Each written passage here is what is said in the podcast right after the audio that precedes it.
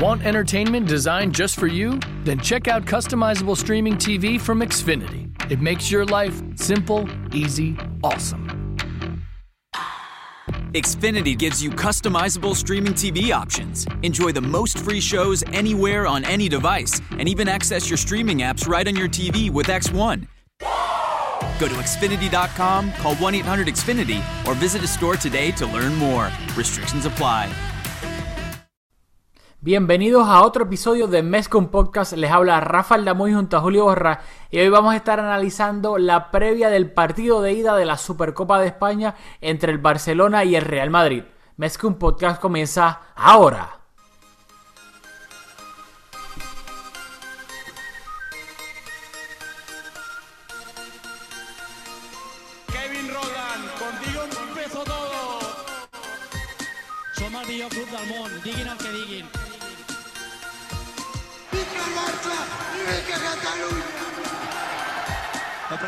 Cinturons, que ens ho passarem bé. Dímelo, Julio. Hablamos a la misma vez. Estamos demasiado emocionados. ¡Yin! Estamos ready. Mañana, mañana vamos duro. Vamos. Iba a decir, me dan ganas de hablar hasta malo, pero ¿estás ready para la Supercopa de España? Estamos ready, estamos ready. Siento mucho pesimismo, pero, pero yo estoy bastante optimista. Nah, yo no puedo bregar con los cules pesimistas y con el ñe, ñe, ñe. O sea, yo estoy 100% seguro de que le podemos ganar al Madrid en la Supercopa sin ningún tipo de problema. Yo también. La, la única evidencia que necesito para, para afirmar que vamos a tener la oportunidad de ganar es que en el último clásico Neymar no jugó tampoco, así que vamos a estar súper bien. No, y, y prácticamente, o sea, yo lo, lo hemos discutido ya en, episodios previos de Mes con Podcast. El 11 del Madrid contra el 11 del Barcelona, todos fit. Yo creo que el Barcelona no tiene nada que enviarle al, al Madrid y puede ganarle, o sea, casi todos los partidos. Yo estoy de acuerdo. O sea, el Madrid es un equipazo de entre los mejores tres mejores equipos del mundo. Y igual mañana pueden golearnos porque tienen firepower para hacerlo. Pero de la misma manera pienso que nosotros, con el equipo que tenemos ahora mismo, ¿verdad? Sin los refuerzos que, se espera que lleguen, podemos hacer un, un súper buen partido y ganar. Y yo creo que va a ser un partido donde los dos equipos tienen las mismas oportunidades. Sí, sí, sí, totalmente de acuerdo. Este, lo que cabe señalar, obviamente, desde el lado del Barcelona es que no están, ya Neymar no está, Neymar se fue y todavía no han llegado ningún refuerzo y obviamente no van a llegar de aquí a mañana. Así que el Barcelona va a tener que jugar con su 11 de gala, menos Neymar. La única duda que hay en el 11 del Barcelona es quién ocupa ese puesto de Neymar, que podría ser entre Deulofeu, Paco Alcácer o, Denis Suárez, pero yo creo que va a ser Deulofeu sin duda alguna. ¿Qué tú piensas sobre eso? Yo estoy de acuerdo por dos razones. Uno, porque en el último clásico de liga, que fue un partido importante, eh, jugó Paco Alcácer y no le fue muy bien. Y segundo, que yo creo que Dolofeu no- nos da una dimensión que Paco no nos da por esa banda, nos da un poco más de velocidad, nos da el elemento sorpresa, así que pienso que debe ser la persona que ocupe ese lugar. Sí, no, no, estoy totalmente de acuerdo porque Paco, Paco no es un extremo, o sea, Paco es un delantero centro, Paco es para jugar en mi opinión si no está Suárez, pero si está Suárez ahí no hace sentido que Paco juegue, a menos que el Barcelona quiera jugar con una especie de 4-3-1-2 con Messi detrás de Paco y, Suárez, que no creo que vaya a ser así. Yo creo que el, el Barça necesita ese outlet rápido por la banda que, que era Neymar y pues que en este caso va a tener que hacer este Deulofeu para tratar de aprovechar a cuando el Barcelona tenga espacio para salir a la contra, pues claramente la, la velocidad de Deulofeu es un, un arma que con los pases de Messi a la espalda de la defensa del Madrid el Barça puede aprovechar fácilmente. Estoy de acuerdo, y qué bueno que dijiste esa, esa formación alternativa, porque ahorita estaba viendo unas estadísticas, y en el último, en ese clásico de liga, eh, Messi dio más pases que, que Modric, dio más, más pases que... Adiós, que, que el, que el Enforcer, que, que Ah, Casemiro. Casemiro. O sea, que, que para contrarrestar el, el medio campo del Madrid, que es muy bueno, pues se, también podría ser conveniente en algún momento del partido, quizás no los 90 minutos, poner a Messi en un rol de facilitador y entonces poner a Paco Alcácer con Luis Suárez si lo amerita, si necesitamos anotar un gol. Claro, y eso es lo que usualmente vemos con Messi, que Messi ya llega a un punto de su carrera que él mismo sabe cuándo le conviene al equipo que él se quede más cerca de la banda derecha, cuando se junte más con Suárez, cuando tiene que bajar al medio campo. Yo creo que Messi ya tiene esa madurez de él dice, mira, claramente no estamos pudiendo sacar, no podemos sacar el balón desde atrás y Messi sabe que él tiene que tomar esa responsabilidad y él se va al medio y ayuda en esa faceta al Barça que entonces el medio campo básicamente se convierte, va de un medio campo de tres a un medio campo de cuatro cuando Messi se incorpora a Busquets, Iniesta y, y Rakitic. Claro, estoy de acuerdo. O sea, Messi tiene, se ha ganado, ¿verdad? La, la oportunidad de hacer lo que, de jugar con plena libertad y pues Valverde tiene que hacer los ajustes necesarios para acomodarnos a, lo que él estima que es necesario en ese momento. Eh, ¿Quieres dar un poco de, de contexto del partido, hablar un poco de la Supercopa? Bueno, vamos allá. Este, lo que yo creo que hay que recordar que el Madrid tiene una baja bastante significativa, que es la de Modric. yo creo que esa es una de las claves del partido y el problema es que, claro, tienen jugadores... Y perdona que te interrumpa, cabe mencionar que eso fue por una amarilla que Modric cogió en el 2014, que era en la Supercopa del 2014. Exactamente, y cambiaron la regla de que las suspensiones se, se, cumplen en las Supercopas, y como el Madrid no había jugado ningún partido de, de Supercopa de España hasta, hasta ahora, pues no, no había podido cumplir la sanción, así que Creo que el Barça, obviamente, no creo, el Barça debe aprovechar esa, esa baja increíble que tiene el Madrid en el medio campo. O sea, el, Madrid es un equipo con Modric y sin Modric es otro completamente diferente. Sí, totalmente de acuerdo. Déjame aprovechar antes de seguir hablando del partido para dar un poco de contexto histórico de la Supercopa. Este, el Barça ha jugado 5 8 de las últimas vamos, ha jugado 7 de las últimas 8 ediciones de la Supercopa y la ha ganado 5 veces. El Madrid no gana desde el 2012, en, cuando nos ganó a nosotros. Eh, el año pasado le ganamos al Sevilla, un marcador global de 5-0. El 2015, que fue la última vez que lo jugamos antes de eso, perdimos ante el Bilbao.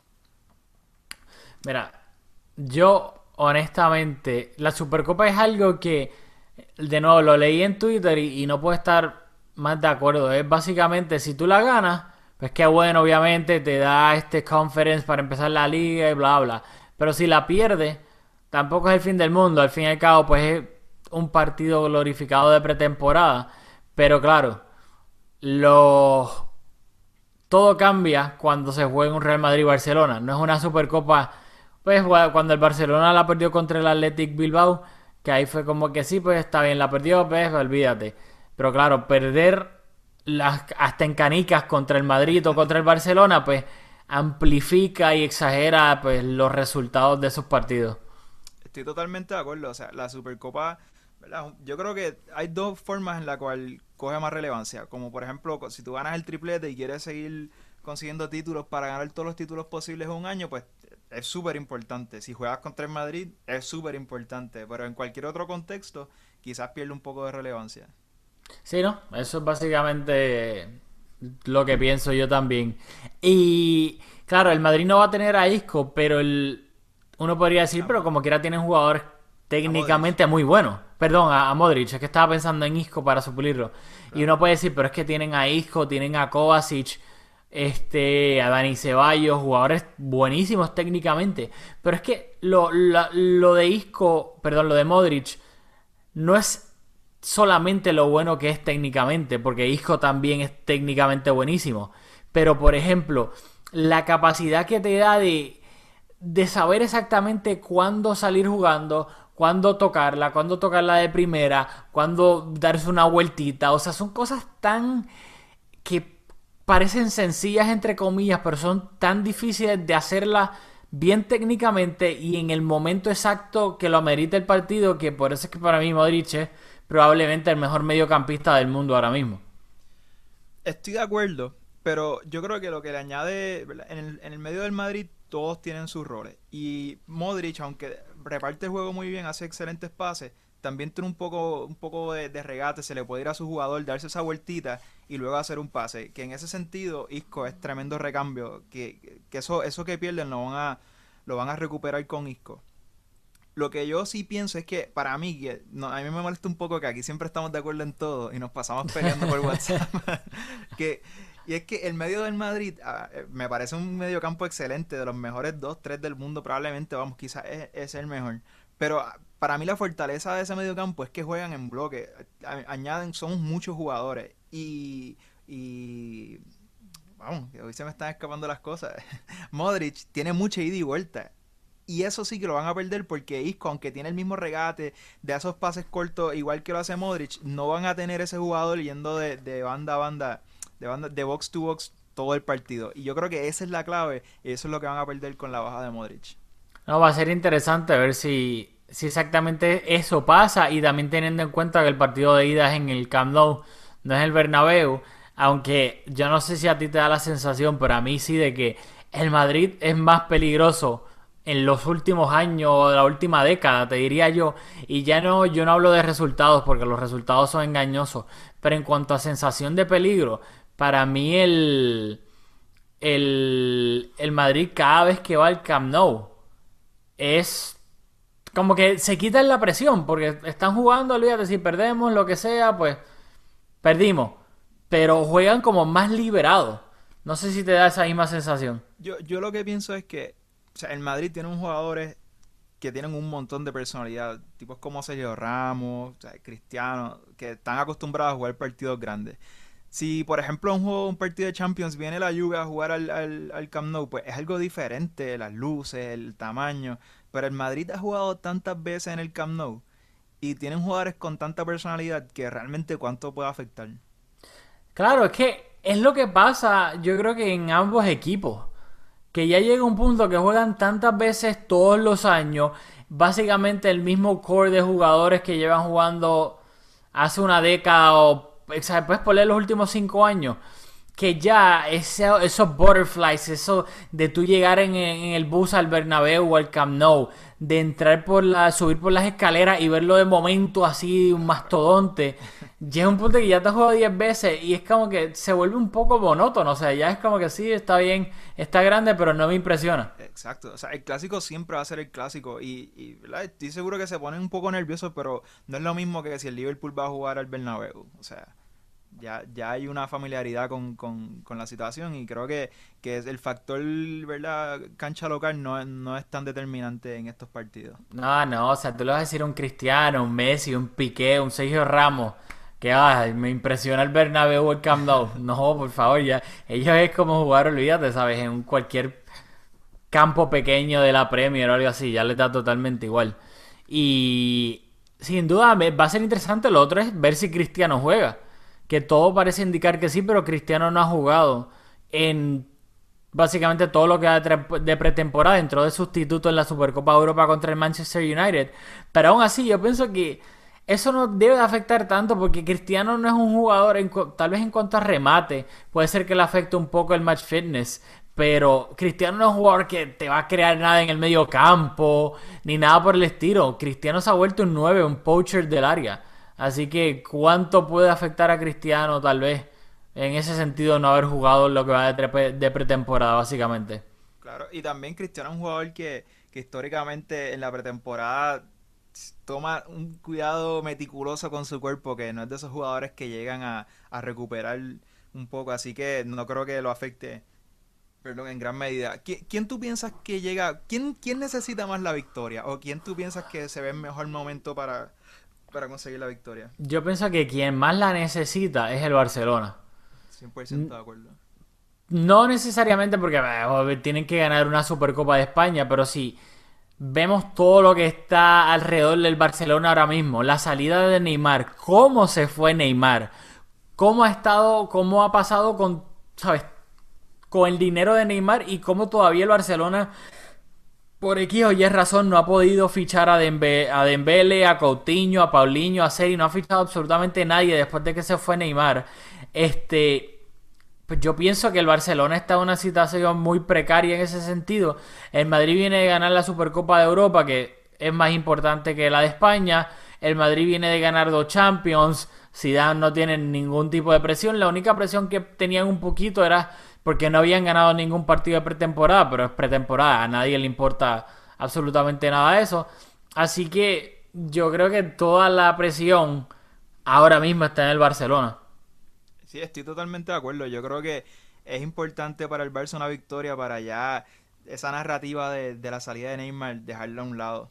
Igual también pienso que, que el, el Madrid jugó a mitad de semana. Cristiano, que es su, uno- probablemente su referente ofensivo, uno de sus más importantes, no viene con tanto ritmo. Así que las condiciones me parece que están dadas para que el Barça ¿verdad? tenga una, una participación destacada en el juego. Bueno, veremos. Algo más que quieras hablar, no sé, tal vez tienes apuntes ahí que no sabía. Quiero hacer Más- un paréntesis porque dijiste que todavía no habíamos fichado a nadie y todo aparenta a que Ah. acabamos de fichar al señor Paulinho. Y digo señor haciendo referencia a su edad. Pero ¿sabes lo que pasa? Yo, o yo creo que ya lo hemos discutido, no por el podcast, pero lo hemos discutido por WhatsApp. A mí el problema que yo tengo con Paulinho es la cantidad que se rumora por la cual se va a fichar teniendo en cuenta la edad que tiene y dónde juega. Ese es mi problema con él. O sea, yo no tengo ningún problema con Paulinho per se como tal que llegue. Sino es la edad y por lo que lo vamos a comprar. Estoy de acuerdo. Y nada, yo creo que en, en cuanto a los fichajes, no sé si quieres, quieres hablar de un poco de las especulaciones o quieres No, a mí, que lo, a mí la otra cosa que me, yo creo, si, si nos dejamos llevar este por los últimos partidos del Barça, ya entre comillas con su 11 este, de gala o lo más cercano, que nos compramos a, a Nelson Semedo para que fuese el lateral derecho y a mí me todo parece indicar que que va a ser el, el lateral titular en, el, en la Supercopa va a ser Alex Vidal. No sé si estás de acuerdo con eso. No me consta, no, no, no, no, no sé. No sé, es que si no me equivoco, lo- pero Alex Vidal empezó el clásico en Miami contra. Obviamente contra, contra el Madrid. Empezó la Supercopa de. Claro, es el GAM, perdón. Empezó en el Gamper, sí, es el Chapecoense. Pero el, el, el equipo que empezó el partido contra el Chapecoense fue el 11 de gala. Menos. Pues tal vez Alex Vidal, que, que jugó en vez de Semedo. Pero todo el resto fue Ter Stegen, Jordi Alba, Umtiti, Piqué, eh, Busquets, Iniesta, Rakitic, Messi, Suárez y Deulofeu. Ah, Es una buena observación, pero son dos partidos amistosos que no, no sé si podemos sacar conclusiones de ahí. Un poco quería mencionar, así en, modo un poco de, dar la noticia para que conste que tanto Dembélé como Coutinho están en rebeldía. Eh, Coutinho entregó el, el transfer request, que no es vinculante, no tiene realmente nin- ningún peso concreto, o por lo menos así yo lo entiendo, y Dembélé no le está cogiendo el teléfono a su club, los tiene en WhatsApp así cuando te salen las dos flechitas azules. Así que estamos a la espera de que algo pase con alguno de esos dos jugadores. Esperemos, porque los dos han declarado en rebeldía. Habrá que ver, estamos a 12 de agosto. El mercado de fichajes se cierra básicamente en dos semanas y pico. Así que técnicamente los clubes todavía tienen tiempo, pero yo creo que hablo por todos los culés que mientras más rápido, mejor todavía. O sea, uno no quiere que el club deje a última hora, el último día para fichar a alguien. O sea, yo creo que ya eso es demasiado estrés innecesario. Que el Barça debería ser lo profesional o tener la habilidad de poder cerrar esos dos fichajes como mínimo en la próxima semana, teniendo en cuenta ya todo lo que ha sucedido con Dembélé y con Coutinho. Estoy de acuerdo. Así que yo creo que estamos. Despídenos. Así que ya saben, esta es la previa de la Supercopa de España, el partido de ida entre el Barcelona y el Real Madrid en el Camp Nou. Nos vamos a escuchar, este, vamos a hacer un episodio obviamente después del partido para tener todas las reacciones de lo que sucedió en el Camp Nou y recuerden que nos pueden eh, escuchar a través de todas las redes sociales en Audioboom, obviamente a través de Mezcum Podcast, en su aplicación de podcast en el iPhone ponen Mezcum Podcast y ahí nos pueden seguir y darnos un review. También estamos en Twitter y Facebook bajo Mezcum Podcast, así que no tiene excusa, estamos en casi todas las redes sociales, así que eso será todo por el episodio de hoy. Nos vemos en la próxima.